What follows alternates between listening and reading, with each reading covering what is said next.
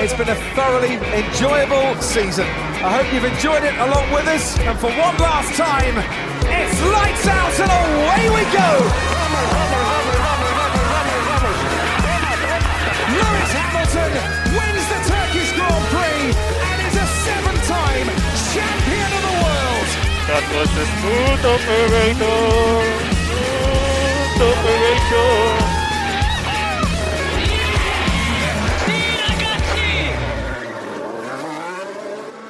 Herkese merhaba. Podstop Podcast'in yeni bölümünde Monaco Grand Prix değerlendirmesinde her zaman olduğu gibi Deniz, Halil ve ben Burak sizlerle birlikteyiz. Uzun süredir beklenen, geçen yıl hasret kaldığımız Monte Carlo caddelerindeki müthiş atmosferli Monaco Grand Prix'si geride kaldı. Hafta sonunu nasıl beklediniz? Perşembe günü başladı bu sefer antrenman turları. Araya bir gün ara geldi. Sonra cumartesi sıralama turları ve pazar yarış. Monte Carlo'da tekrardan olmak nasıl hissettirdi? Özlemiş miyiz? Yani Monte Carlo herhalde yarış sezonunun en prestijli hafta sonu diyebiliriz. E, muazzam bir pist ve çevresi, atmosferi, insanlar. E, o yüzden tabii Monaco'yu beklemek her zaman çok keyifli oluyor. E, yarış o beklediğimiz heyecanla geçmese de Perşembeden başlayan hafta sonu Cuma günü e, takımları değerlendirebiliyoruz. Cumartesi sıralama pazar yarış derken. Keyifli hafta sonuydu bence. Beklediğimize değen bir gösteri oldu diyebiliriz en azından. Halil senin fikrini alırken aklıma da şimdi geldi. McLaren'in efsanevi Monaco Grand Prix'sine özel tasarımıyla birlikte bir Monaco'yu değerlendirsen de. Ee, belki de hafta sonuna başlarken en heyecan verici şeylerden bir tanesi McLaren'in o güzel renkleriydi. Ee, ben Monaco'yu her zaman severdim zaten. Uzun zamandan sonra da tekrar bir yarış izledik. Geçen sene izleyememiştik. Kah sevindik, kah üzüldük Lökler tarafında. E, Sainz'a, e, Norris'e sevinsek de duygusal gidiş gelişlerin olduğu bir hafta sonu oldu. Zaten bunların hepsini yarış içerisinde konuşacağız. İsterseniz başlayalım. Sıralama turlarıyla başlayalım her zaman olduğu gibi. Sıralama turlarında Ferrari'nin çok üstün bir performansı vardı. İki pilotuyla birlikte çok rekabetçi bir e, serüven ortaya sundular. Benim sıralama turlarıyla ilgili ilk dikkatimi çeken konu aslında pilotların hiçbir şekilde garaja geri dönmeden tur atmaya devam etmeleri oldu. Yani pol pozisyonunu alan Lökler 27 tur atmış sıralama turları boyunca. Pierre Gasly, Lewis Hamilton 30 tura kadar çıkmışlar. Yani neredeyse yarışın üçte birlik bölümünü sıralama turlarında kat etti pilotlar. Bu anlamda hem trafiğe yakalanmadan hem zaten çok dar olan bir pistte e, en ufak bir yarış çizgisini kaçırdığı zaman tekrardan tur atarak kendini geliştirerek bir performans sergilemeye çalıştılar. E, ve bunun e, sonucu olarak da Ferrari aerodinami açıdan çok iyi bir araç yarattığını zaten bize kanıtlamıştı. Bu anlamda Charles Leclerc pol pozisyonunu aldı ve takım arkadaşı Carlos Sainz de 3. sıradaydı. Ama cumartesi gününe damga vuran konu ise Leclerc'in pol turundan sonrasında tekrardan geliştirmek istediği zamanı yaparken turunun bitmesine yakın yani 3. sektörün başlarında aracın kontrolünü kaybedip duvara çarparak kırmızı bayrak çıkarttırması oldu. Arka tarafta Max Verstappen, Valtteri Bottas, Carlos Sainz kendilerine göre çok iyi tur zamanlarıyla geliyordu. Fakat Leclerc'in kırmızı bayrağı sonrasında seans durduruldu ve pol pozisyonunu aldı. Biraz buruk bir pol pozisyonu oldu. Sanki sıralama turlarını e, Leclerc, Sainz ve bu son turdaki kaza üzerinden birazcık değerlendirsek güzel olur. Ya özellikle bu fazla atılan tur sayılarında e, Mercedes'in fazla atmasının sebebi aslında lastikleri ısıtamaması olarak değerlendirmiştik biz. E, çünkü lastik hamurları e, yumuşadıkça Mercedes'in çalıştırması zorlaşıyor. Burada da zaten pilotlar genelde yumuşak lastiği te- tercih ediyorlardı ki Pirelli zaten en e, yumuşak hamurları getirmişti buraya. O yüzden e, Mercedes özelinde en hızlı turlar hep e, temiz lastiklerin üzerinden birkaç tur geçtikten sonraydı. O yüzden durmadan tur atmak zorunda kalmışlardı. Ve dediğin gibi yani pist üzerinde de çok trafik olduğu için de pilotlar pite girip zaman kaybedip hani ikinci çıkışlarında en ufak bir hatada o bekledikleri sırayı yapamayacaklardı, bekledikleri süreyi yapamayacaklardı belki. E, bunu göz önünde bulundum almamak için de e, kimse girmedi dediğin gibi durmadan herkes pist üzerinde kaldı ve e, böyle bir görüntü çıktı ortaya. E, benim yani Leclerc'in kazasıyla ilgili yorumum attığı son Q3'teki o son hızlı turunda e, birinci ve ikinci sektörde iyi dereceler yapamadığı için artık üçüncü sektörde çok böyle gaza basarak gelmeye çalışıyordu veya da çalışacaktı en azından. E, çünkü zaten o da yarış sonrasında yaptığı açıklamalarda yani en başarılı olduğum, en güçlü olduğum alan tek tur zaten. Bunu yapmak zorundaydım. Burası Monaco ve e, Q3'ün son hızlı turundasınız. Son flying lap'tesiniz. O yüzden bunu yapmak durumundaydım dedi. E, yaptığı kazanın birebir aynısını da geçtiğimiz yıllarda Verstappen de yapmıştı hatta. Pilotlar zorladıklarında çünkü en ufak bir hataya göz yuman bir pist değil maalesef. Leclerc de bu durumu bir an olsun orada gaza basıp e, aracı çarptıktan sonra zaten bariyerleri toparlayamadı ve sıralama turlarında noktayı koymuş oldu. Ama son bir noktada şu aslında e, dediğin gibi arka taraftan gelen Bottas, Verstappen ve e, Sainz'ın turlarında da bakıldığında e, Serhan abi de söyledi yarış zamanında mini sektörlere bölündüğünde e, sadece sanki e, Sainz'ın turu poli alabilecek e, hızdaydı. Diğerlerininki alamayacak gibi gözüküyordu. O yüzden yine bir Ferrari üstünlüğü olacaktı galiba. Tam ben de onu söyleyecektim. En iyi zamanlarında dahi yani Max Verstappen zaten birinci sektörde Ferrari'den çok daha iyiydi. E, Bottas da daha iyi olabileceği, nispeten daha iyi olabileceği bir sektördü birinci sektör.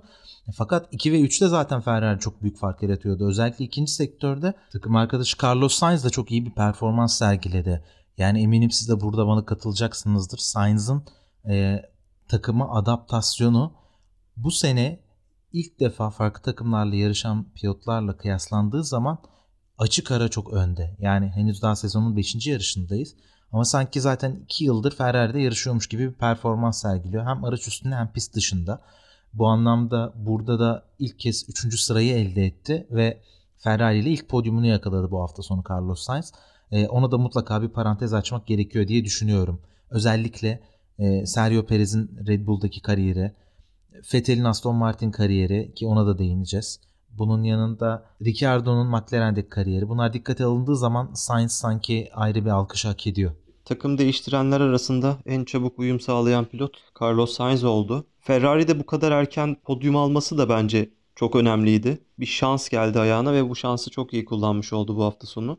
Lökler'in sıralamalarda her zaman çok üstün bir pilot olduğunu söylüyoruz. Aracın her zaman üst limitlerine kadar kullanıp kötü bir aracı bile, kötü bir hafta sonunda bile aracı ön sıralara atabildiğini görüyoruz. Ama son iki yarışa baktığımızda Sainz'ın da hiç geride kalmadığını görmüş olduk. Temposu bayağı iyiydi yarış içerisinde de yarış tarafına da çekecek olursak Verstappen'e karşı tutturduğu tempo da bence gayet iyiydi. Aklımıza da şöyle bir soru gelebilir belki. Leclerc yarışabilseydi ve polden başlasaydı pist şartları da düşünüldüğü zaman sanırım galibiyette taşlandırabilirdi diye düşünüyorum. Ee, yani ben çok sıkı bir Leclerc fanı olarak e, burada aslında çok büyük bir soru işareti var bende.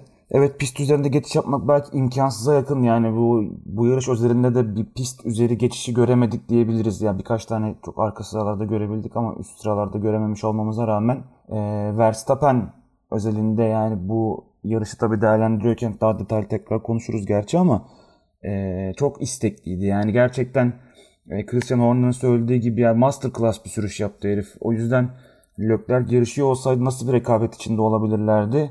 Ee, nasıl psikolojide olurlardı. Verstappen yapabilecekleri ya da yapmaya çalışacakları ya da işte atıyorum pit süresinde overcutlar vesaire gibi undercutlar işte atıyorum hani denenebilir miydi ne olur ne biterdi. Ee, çok keyifli bir yarış olabilirdi ön tarafta ama Leclerc'in olmayışıyla beraber Bottas'ın da yarış dışı kalmasıyla beraber o istediğimiz aslında ön taraftaki rekabette birazcık monotonlaştı bu yarış özelinde. Aslında yarışa geçelim ama geçmeden önce çok kısa Lewis Hamilton'a da değinmek istiyorum sıralama turlarını 7. sırada bitirdi. 5. sırada Lando Norris'le 0.4 saniye ve hemen yanında 6. sıradaki Pierre Gasly ile yaklaşık 0.2 saniye fark vardı arasında. Şimdi takım arkadaşı Valtteri Bottas'ın 3. sıradan başladığı dikkate alındığında Mercedes Lewis Hamilton'ın aracında bazı ayarlar konusunda sorun yaşadığı çok net bir şekilde ön plana çıktı. Bunu hafta sonunda değerlendirirken bazen bu kadar net söyleyemiyoruz ama hafta sonu bittikten sonra hem haberlerden hem takımların yaptıkları açıklamalardan e, bunun ne şekilde oluştuğunu görebiliyoruz. Hamilton cumartesi günü sıralama turları sonrasında bu akşam ekiple çok ciddi bir konuşma yapacağız. E, zorlu bir konuşma e, geçecek aramızda. Mercedes bunun gibi durumları her hafta yaşamaması gerekiyor. E, bunun son olması gerekiyor şeklinde e, aslında takıma da tepkisini gösteren sert bir açıklamada bulundu. E, bu anlamda ön tarafta bir Lewis Hamilton görseydik belki yarışın bambaşka hikayesi de olabilirdi diye düşünüyorum. Monaco gibi geçişin zor olduğu bir yerde arka taraflardan ön taraflara tırmanmak için o sınırlı olan geçiş imkanını birden fazla kez deneyimleyip hepsinden başarıyla ayrılmanız gerekiyor. Tüm bunlar dikkate alındığında Mercedes'in takım olarak hafta sonu temposunun ne kadar düşük olduğu ve en yumuşak lastiklerle ne durumda olduğu dikkate alındığında bu zaten pazar günü başlamadan Lewis Hamilton için e, kötü bir hafta sonunun habercisiydi diye düşünüyorum. Yarış günü aslında başladığımızda Ferrari garajı çok heyecanlıydı. Bir önceki günden itibaren Leclerc'in aracındaki sorunla ilgili çalışmalara devam edildiğini, herhangi bir vites kutusu değişikliğine ihtiyaç olmadığını ve Leclerc'in polde başlayacağını söylediler. Herkes çok heyecanlandı. Taraftarlar, işte Leclerc tribünü, izleyenler farklı bir grid göreceğiz, farklı bir başlangıç göreceğiz diye çok motive olmuşlardı. E, ta ki televizyonda yayın başlamadan yaklaşık 20-25 dakika öncesinde pilotların garajlardan çıkıp keşif turu atarak griddeki yerlerine yerleşme aşamalarında e, Leclerc aracında bazı sorunlar hissetmeye başladı. Çeşitli sesler geldi ve Leclerc'in hayır olamaz nidalarıyla birlikte biz de yayını Leclerc'in start alamayacağını öğrenerek başlamış olduk. Bu anlamda tüm pilotlar aynı griddeki ceplerine yer aldılar fakat e, sıralama olarak daha öne geçmiş oldular. E, tüm bu yarış öncesi aksiyonlar doğrultusunda hem Leclerc'in başlayamamasını isterseniz e, aklınızda olan notlarınızda olan konuları tekrardan değerlendirelim. Hem de sizce start nasıl oldu deyip buradan da Verstappen'in starttaki gridde aldığı pozisyona değinerek devam edebiliriz diye düşünüyorum. Ee, tabii Verstappen için bulunmaz bir nimet oldu aslında bu. Yani az önce söylediğim gibi ön tarafta bir aksiyon beklerken biz e, Verstappen için kolay bir zafere doğru giden bir yol açıldı aslında diyebiliriz. Çünkü zaten Verstappen'in bu seneki e, startlarda almış olduğu başarılı kalkışlar sonrasında zaten yerini ne kadar sağlamlaştırdığını e, önceki yarışlarda görmüştük izleyenler olarak.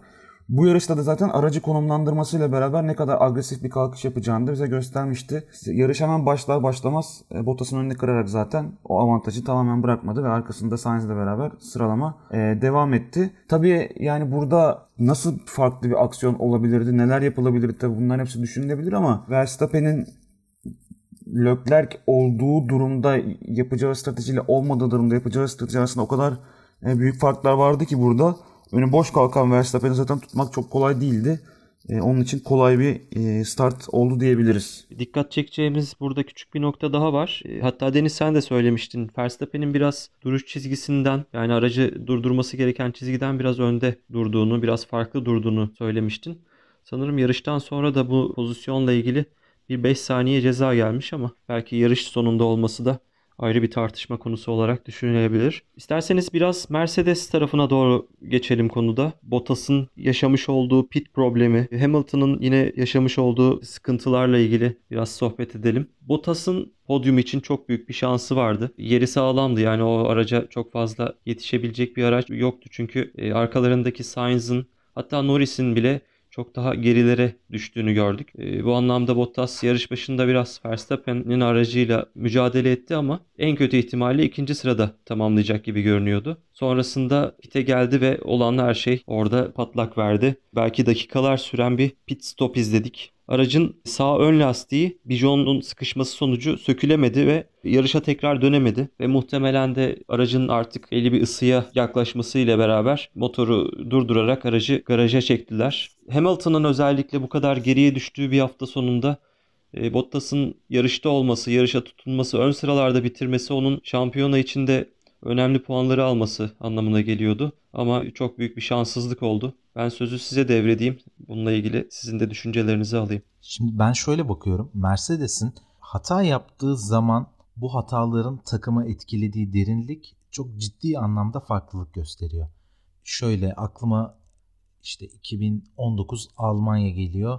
O özel kostümlerle hazırlandıkları özel yarışta kendi evlerinde çok ciddi sorunlar yaşadılar ve takım allak bullak oldu. Hamilton büyük facialarla karşılaştı. İşte bir türlü toparlayamadılar vesaire vesaire. Yine geçen yıl Bahreyn'de aynı durumla karşılaşıldı. George Russell'ı ilk defa Hamilton koltuğuna oturttukları hafta sonunda e, takım pit stopta hata üzerine hata yaptı ve bir türlü toparlayamadı.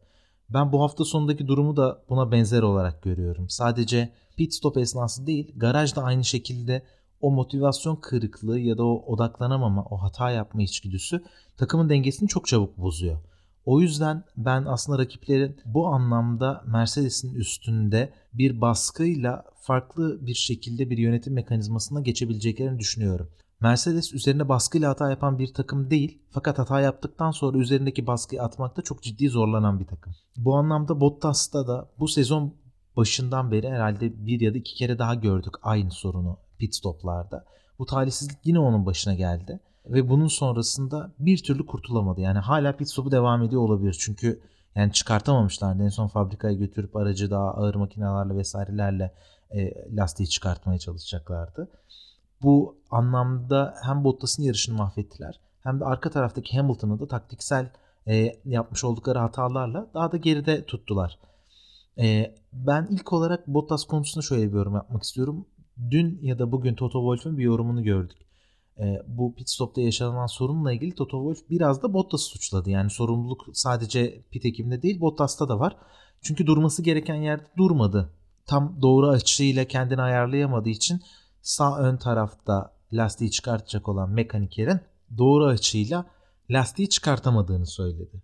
Burada yapılabilecek birçok yorum var ama ben Deniz sana bırakıyorum. Böyle bu tarz noktaları getirip senin golü atman gereken yorumların daha değerli olduğunu düşünüyorum. E, Bottas'ın konusuna gelmeden önce Hamilton'la ilgili ufak bir anekdot vermek istiyorum. Yani Hamilton gerçekten böyle hani şovu seven bir kişiliğe de sahip olduğu için aslında zaten hafta sonunun onun için kötü başlamış olması, e, hafta sonunun kötü video olması zaten bir kere Hamilton'ın bu sezon genelinde üzerinde baskı hissedeceği ya da böyle hani bu bu hafta sonunda o şovu yapamamış olmasının bir e, şeyi olacak üzerinde. Artık bu gerginlik mi denir, baskı mı denir, iyi yönde ya da kötü yönde bir baskı bilmiyorum ama bu hafta sonu olan şovun içerisinde olamaması bence Hamilton'a e, negatif anlamda bazı etkiler olacak ve e, hata yapması durumunda e, artık o kadar kolay olmadığını durumların ve Verstappen'in şampiyonada da hemen arkasında olduğundan dolayı da e, büyük bir baskı altında olacağını ben düşünüyorum Hamilton'ın. O yüzden e, Hamilton için zor bir dönem bence başlıyor olabilir.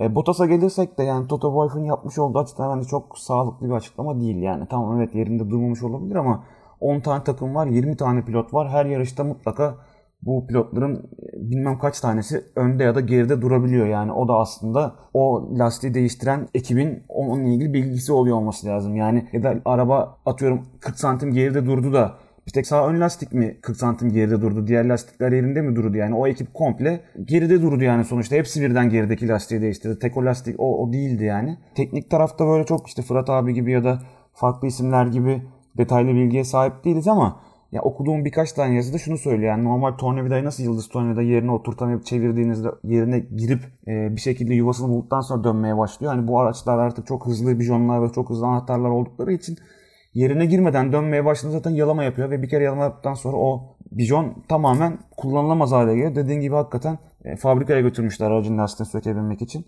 Ben burada hatayı tamamen takımda buluyorum ve hani o teknik ekibin başındaki sorumlu arkadaşlar zaten bizim bu bu sene birkaç kere daha başlarına geldi.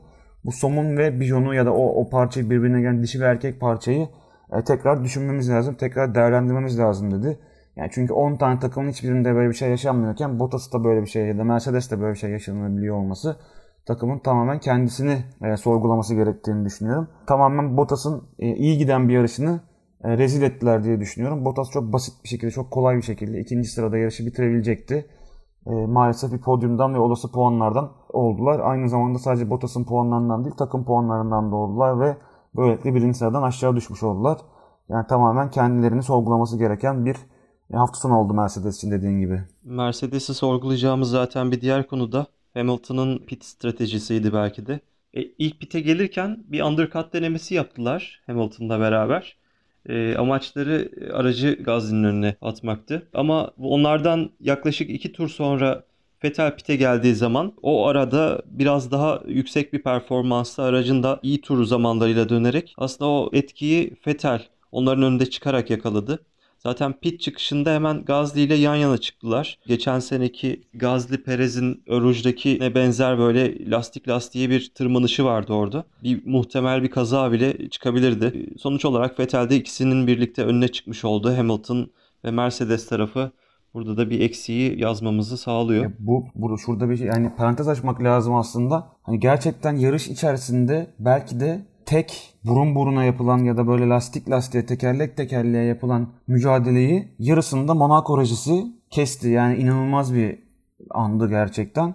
hani tek izleyebileceğimiz mücadeleyi yarıda kestiler ve çok çok gerçekten çok acayip gidip Stroll'ün o zıplamasını falan gösterdiler. Ee, Hamilton'ın pit stratejisiyle alakalı burada tamamen pilotla takım arasında bence bir anlaşmazlık söz konusu oldu. Zaten Hamilton da pitten çıktıktan sonra ben lastiklerimi saklıyordum siz beni ilk pite aldınız dedi ki zaten sıralama turlarını konuşurken değinmiştik. Mercedes yumuşak lastikleri çalıştırmakta zaten zorlanıyor. Geçiş yapmak da zor. Siz adamı ilk pite alıyorsunuz. E, soğuk lastiklerle giriyor. Zaten lastikleri ısıtana kadar zaman kaybediyor. Kötü turlar atıyor. Bu sırada arkasındaki pilotlar ve önündeki Gasly iyi turlar atıp aradaki farkı açıp üçü de zaten pite girdikten sonra Hamilton'ın önünde çıkıyor. Ya çok basit bir şekilde burada bir e, strateji hatası var. Sen zaten pist üstünde geçmek zor. Hamilton lastiklerini saklıyor. Bekleteceksin birkaç turda. Bu adamlar pite girdiğinde sen en azından o çalıştırabildiğin lastiklerle basacaksın. Araya açacaksın. Pitten önde çıkıp lastikleri ısıtamasan bile yavaş kalsan bile zaten pist üstünde geçiş imkanı vermiyorsun. Adamların geçmesine izin vermeyeceksin ve devam edeceksin. Hamilton da burada haklı bir şekilde zaten serzenişte bulundu. Ve bunu söyledi. Tamamen gerçekten burada pit stratejisi konusunda biz her zaman övdüğümüz hatta geçen hafta yarış galibiyeti getiren geçen haftalarda hatta avantaj sağlanan bu pit stop stratejisinde attıkları o hep zarları övdüğümüz Mercedes bu sefer gerçekten e, çok başarısız bir stratejiyle Hamilton'ı ilk pite alarak hani ne yapmaya çalıştı anlamadım. Ben hani bazen pit çıkışlarında belli bir trafiğe takılabiliyorsunuz. Eyvallah onu anlayabiliyoruz. O zaman bekleyebiliyorsunuz ama yani bu aralık ilk pite girmek kısmında Hamilton'ın olması gerçekten çok mantıklı değildi bence. Zaten burada Hamilton'ı komple bence strateji olarak sana %100 katılıyorum. Hatalı bir aksiyondu. Ama onu hatalı çıkartacak da çok yakınında bir Sebastian Vettel vardı. Yani eski günlerinden bir performans ortaya koydu. Şimdi 29. turda Hamilton girdi. 30'da Pierre Gasly girdi. Hemen önündeydi. E, Hamilton girdiğini görünce zaten otomatikman Gasly'yi çağırdılar. Belki o da birkaç tur daha devam edebilirdi. Gasly de hızlı bir tur atarak girdi. Hamilton'ın önündeydi. 31'de Vettel girdi. Vettel bu ikilinin ön tarafta girdiğini gördü. Lastiklerini hem iyi saklıyordu hem de o iki turda attığı tur zamanlarına bakmışsınızdır eminim. Yani çok iyi bir tempo tutturdu. Undercut ihtimaline karşı neler yapabilirim diye çok hızlı düşünüp kendini harika konumlayıp overcut'la hepsinin önüne geçti. Yani aslında en geride görünen pilot pitten çıktığı zaman iki rakibini birden yani Monaco gibi bir pistte avlamış olması ve bu kadar yakın takipte olan iki rakibini birden avlamış olması bence çok özel bir durumdu. Önemli bir başarıydı. Ee, bununla birlikte Aston Martin sadece Vettel için değil takım arkadaşı Stroll için de çok iyi bir hafta sonu geçirdi.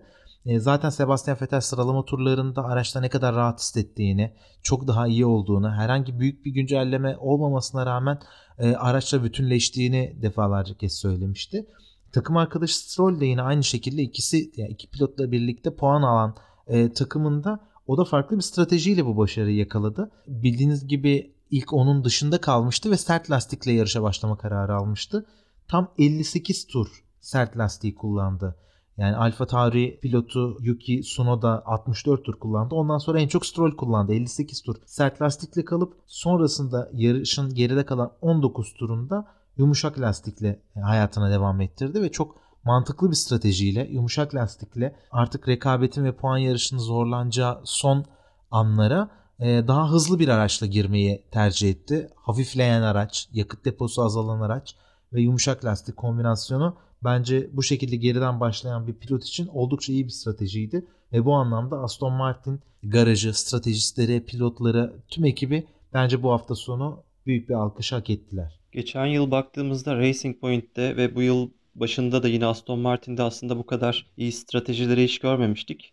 Belki biraz şans da yardımcı oldu ama bu hafta gerçekten çok iyi iş çıkardıklarını söyleyebiliriz. Fetel tarafında da uzun süredir onun toparlanmasını bekliyorduk. Takıma alışma sürecini bekliyorduk. Tabi bu haftaki durum biraz Monaco'da geçmesinden dolayı tam olarak bunun göstergesi olmayabilir ama biraz daha yavaş yavaş kendine güveni gelmeye başladı bence. Aynı zamanda da sezonun ilk puanını almış oldu diyerek isterseniz alışma sürecinde olan bir diğer sürücüye ve oradan da takıma geçelim. Daniel Ricardo'dan ve Lando Norris'ten bahsedelim. Ricardo sıralamalarda da hatırlarsanız Lando'dan çok yavaştı ve yaklaşık bir saniye geride kaldı. Hatta bu kadar yavaş olamam ee, bir sıkıntı olabilir dedi. Belki aracı kastetti ya da başka bir şey şaside bir kırık olabilir bir problem olabilir diye düşünmüştür. Ricardo'ya baktığımız zaman aslında ne kadar yetenekli bir pilot olduğunu zaten bütün Formula 1 izleyicileri çok iyi biliyordur.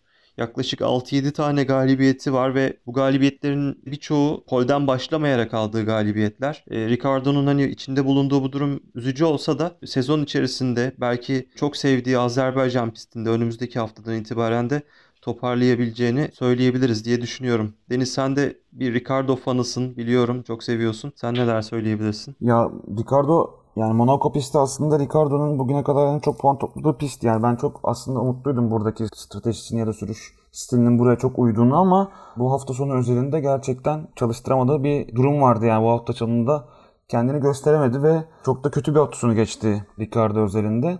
Yani burada benim takıldığım bir nokta da aslında şu. Tabii Lando Norris ve Ricardo'yu ayrı ayrı değerlendirmek lazım ama e, Ricardo için çok kötü geçen bir hafta sonuydu. Yani geçiş yapmanın çok zor olan bir pistte gerilerde kalmak her zaman hem psikolojik olarak hem pist üstündeki zaman kaybınızdan dolayı çok zor aslında. E, ve geçiş yapamadıkça da öndeki pilotlar tur bindirmelere başladığında en arkadaki pilotlar yol verdiği için de hızlı şekilde tur bindirebiliyorlar. Beni en çok bu hafta sonunda üzen aslında konu Leclerc'in kazasıyla beraber e, Norris'in Ricardo'ya tur bindirirken el sallaması oldu. Şimdi burada tabii farklı yorumlar var. Kimisi yani evet kötü bir hafta sonu geçiriyorsun. Bunu ben de istemezdim. E, mecburen bu yaşanıyor. El sallayışıydı diyen var. İşte ne bileyim farklı farklı yorumlayanlar var. Ama yani Lando Norris bu geçişi yaparken hiç el sallamasaydı ya da normal bir şekilde yarışına devam ediyor olsaydı hiç böyle bir manipülasyon açılmayacaktı. Hiç böyle bir şey konuşulmayacaktı neden böyle bir şey yaptığına dair.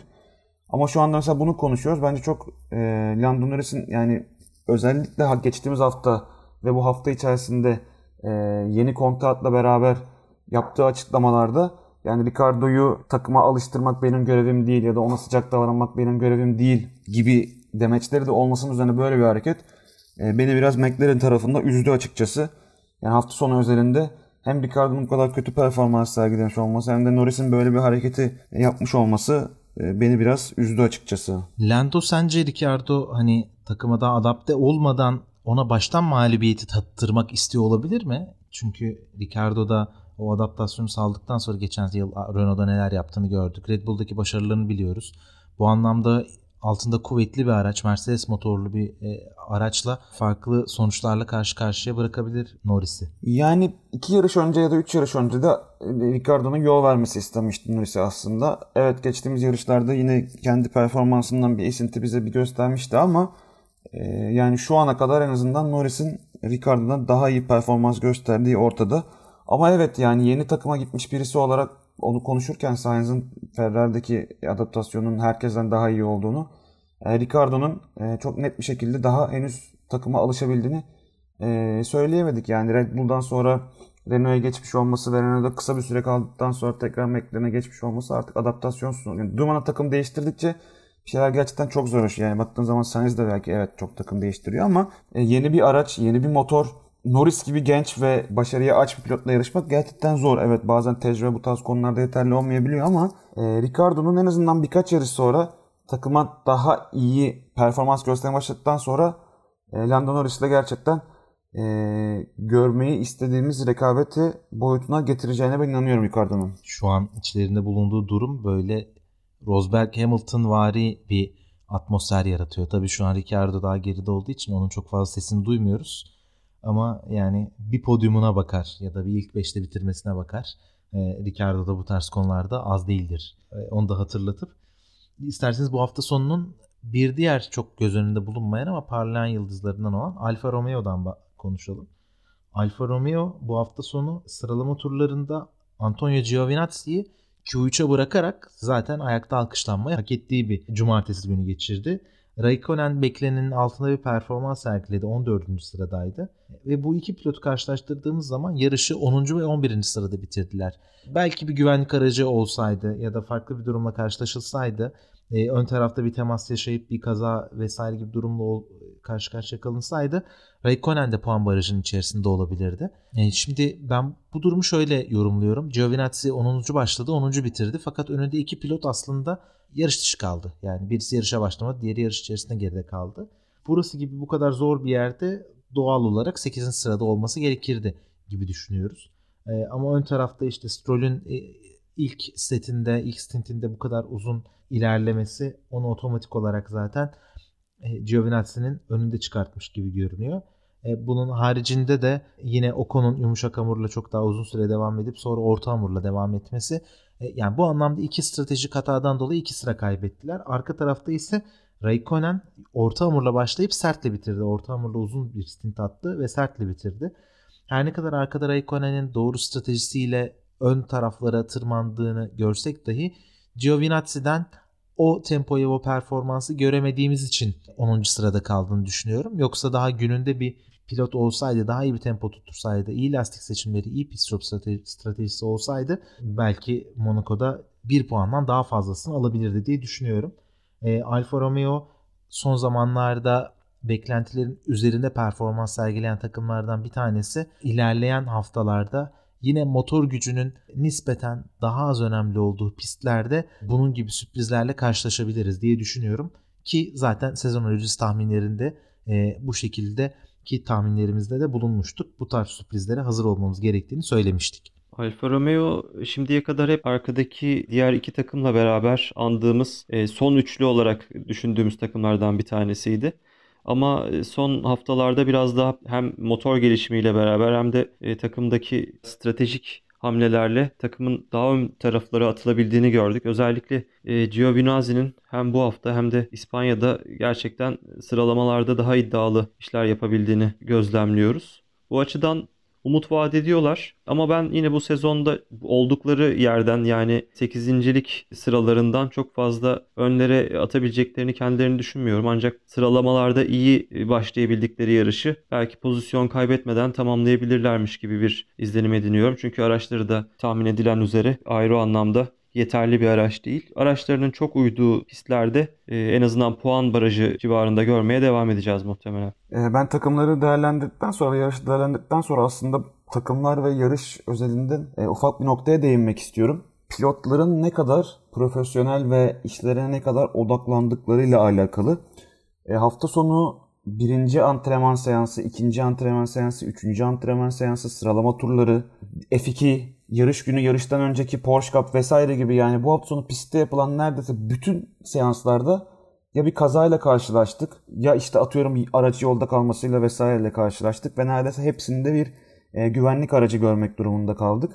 E, bu yarış üzerinde de yarış başlamadan aslında böyle bahis sitelerine falan baktığımızda güvenlik aracının yarışa girme oranının 1.05 gibi yani böyle neredeyse kesin gözüyle bakılan bir e, yarış olması gerekiyorken bir güvenlik yarışı görmeden yarışı tamamladık. Bu çok aslında pilotların e, ne kadar hatadan kaçındığıyla alakalı bir noktaydı. Aynı zamanda bir parantez daha e, mesela Lando Norris özelinde yani yarışın çok başında daha şikanları kestiği için e, siyah beyaz bayrak sallandığında bir daha yapması durumunda bir zaman cezası alacak olmasına rağmen Yine yarışın başında Yuki'nin aynı şekilde uyarılmış olmasına rağmen yarışın sonuna kadar bunu tekrarlamayıp bir süre cezası almamaları aslında pilotların e, ne kadar yani şimdi burada doğru kelime profesyonel mi ya da doğru kelime yani tam olarak nedir bilmiyorum ama odaklı e, bu kadar böyle belki. E, odaklı diyebiliriz, konsantre diyebiliriz belki. Doğru söylüyorsun. Yani güvenlik aracının bu kadar girmesinin kolay olduğu, girmesinin neredeyse garanti olarak beklendiği bir hafta sonunda iki şikan kesip ceza alması beklenen pilotların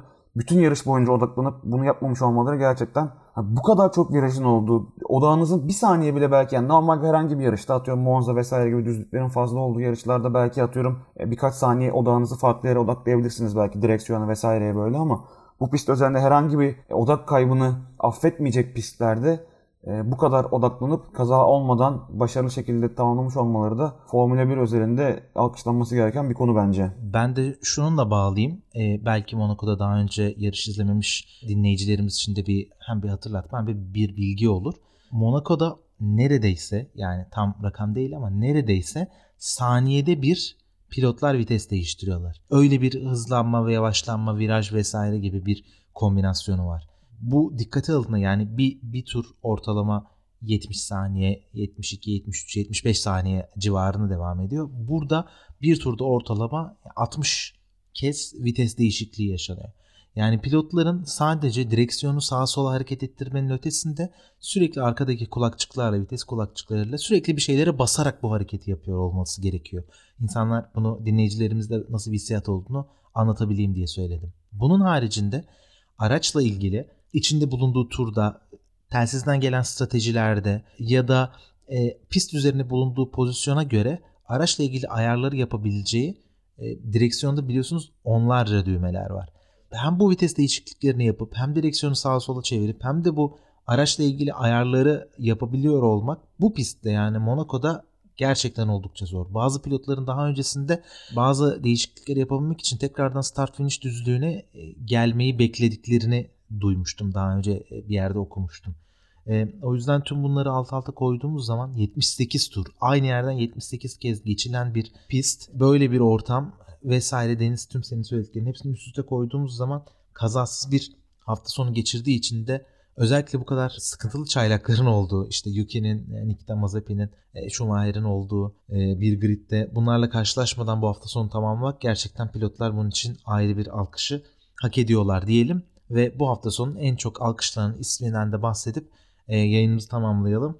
Max Verstappen Monaco'da ilk kez podyuma çıktı ve ilk kez podyuma çıktığı yarışı da kazanmış oldu. Pole pozisyonda değildi belki resmiyette ama yarışa en ön sıradan başladı.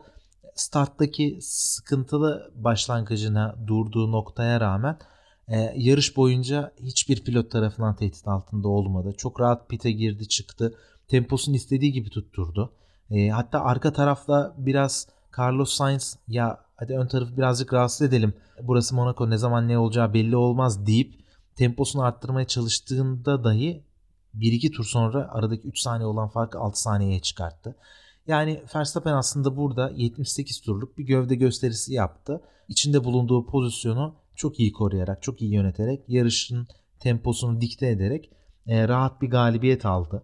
Ve yanına Carlos Sainz ve Lando Norris gibi nispeten çok daha az podyum tecrübesi olan ama ezeli rekabetleri içerisinde bulunduğu Ferrari ve McLaren takımlarını da yanına alarak e, Monaco'da unutulmaz bir podyum yaşadı ve tüm bunların sonrasında Max Verstappen ilk defa sürücüler klasmanında dünya şampiyonasında ilk sıraya yükseldi Lewis Hamilton'ı geçip.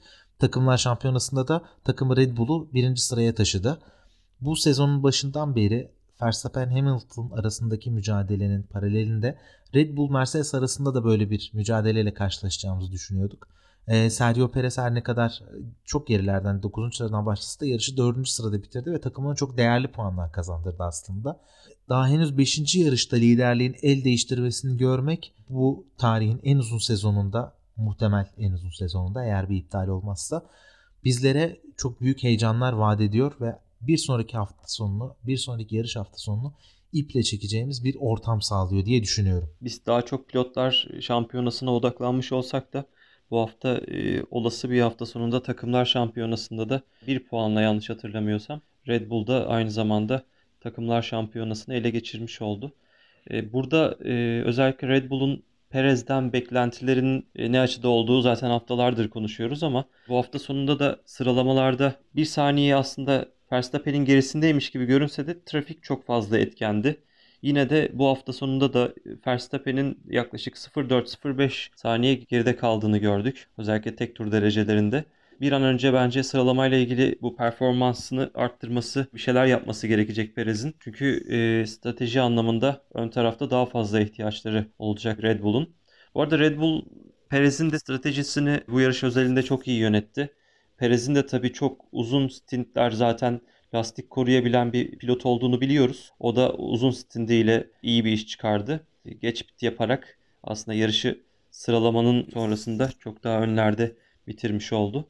Umarım bu kıyasıya mücadele devam eder ve Red Bull'la Mercedes arasındaki bu keyifli mücadeleyi de sezonun daha uzun bir bölümünde beraber izleriz diyeyim. Podstop Podcast'in bu bölümünde Monaco Grand Prix'sini sizler için değerlendirdik. İki hafta sonra yarış hafta sonunda bu sefer Bakü'de olacağız. Azerbaycan Grand Prix'si sonrası her zaman olduğu gibi sizlerle birlikte burada yarış değerlendirmesini yapacağız. Bu hafta içi Formula 1 Ansiklopedisi serimizde yeni bölümümüz YouTube, Twitter, Instagram gibi adreslerimizden erişebileceğiniz şekilde paylaşılacaktır bu videoları izleyip beğenip bizleri takip edebilirsiniz. İlerleyen haftalarda diğer bölümlerde görüşmek üzere. Hoşçakalın. Hoşçakalın. Hoşçakalın.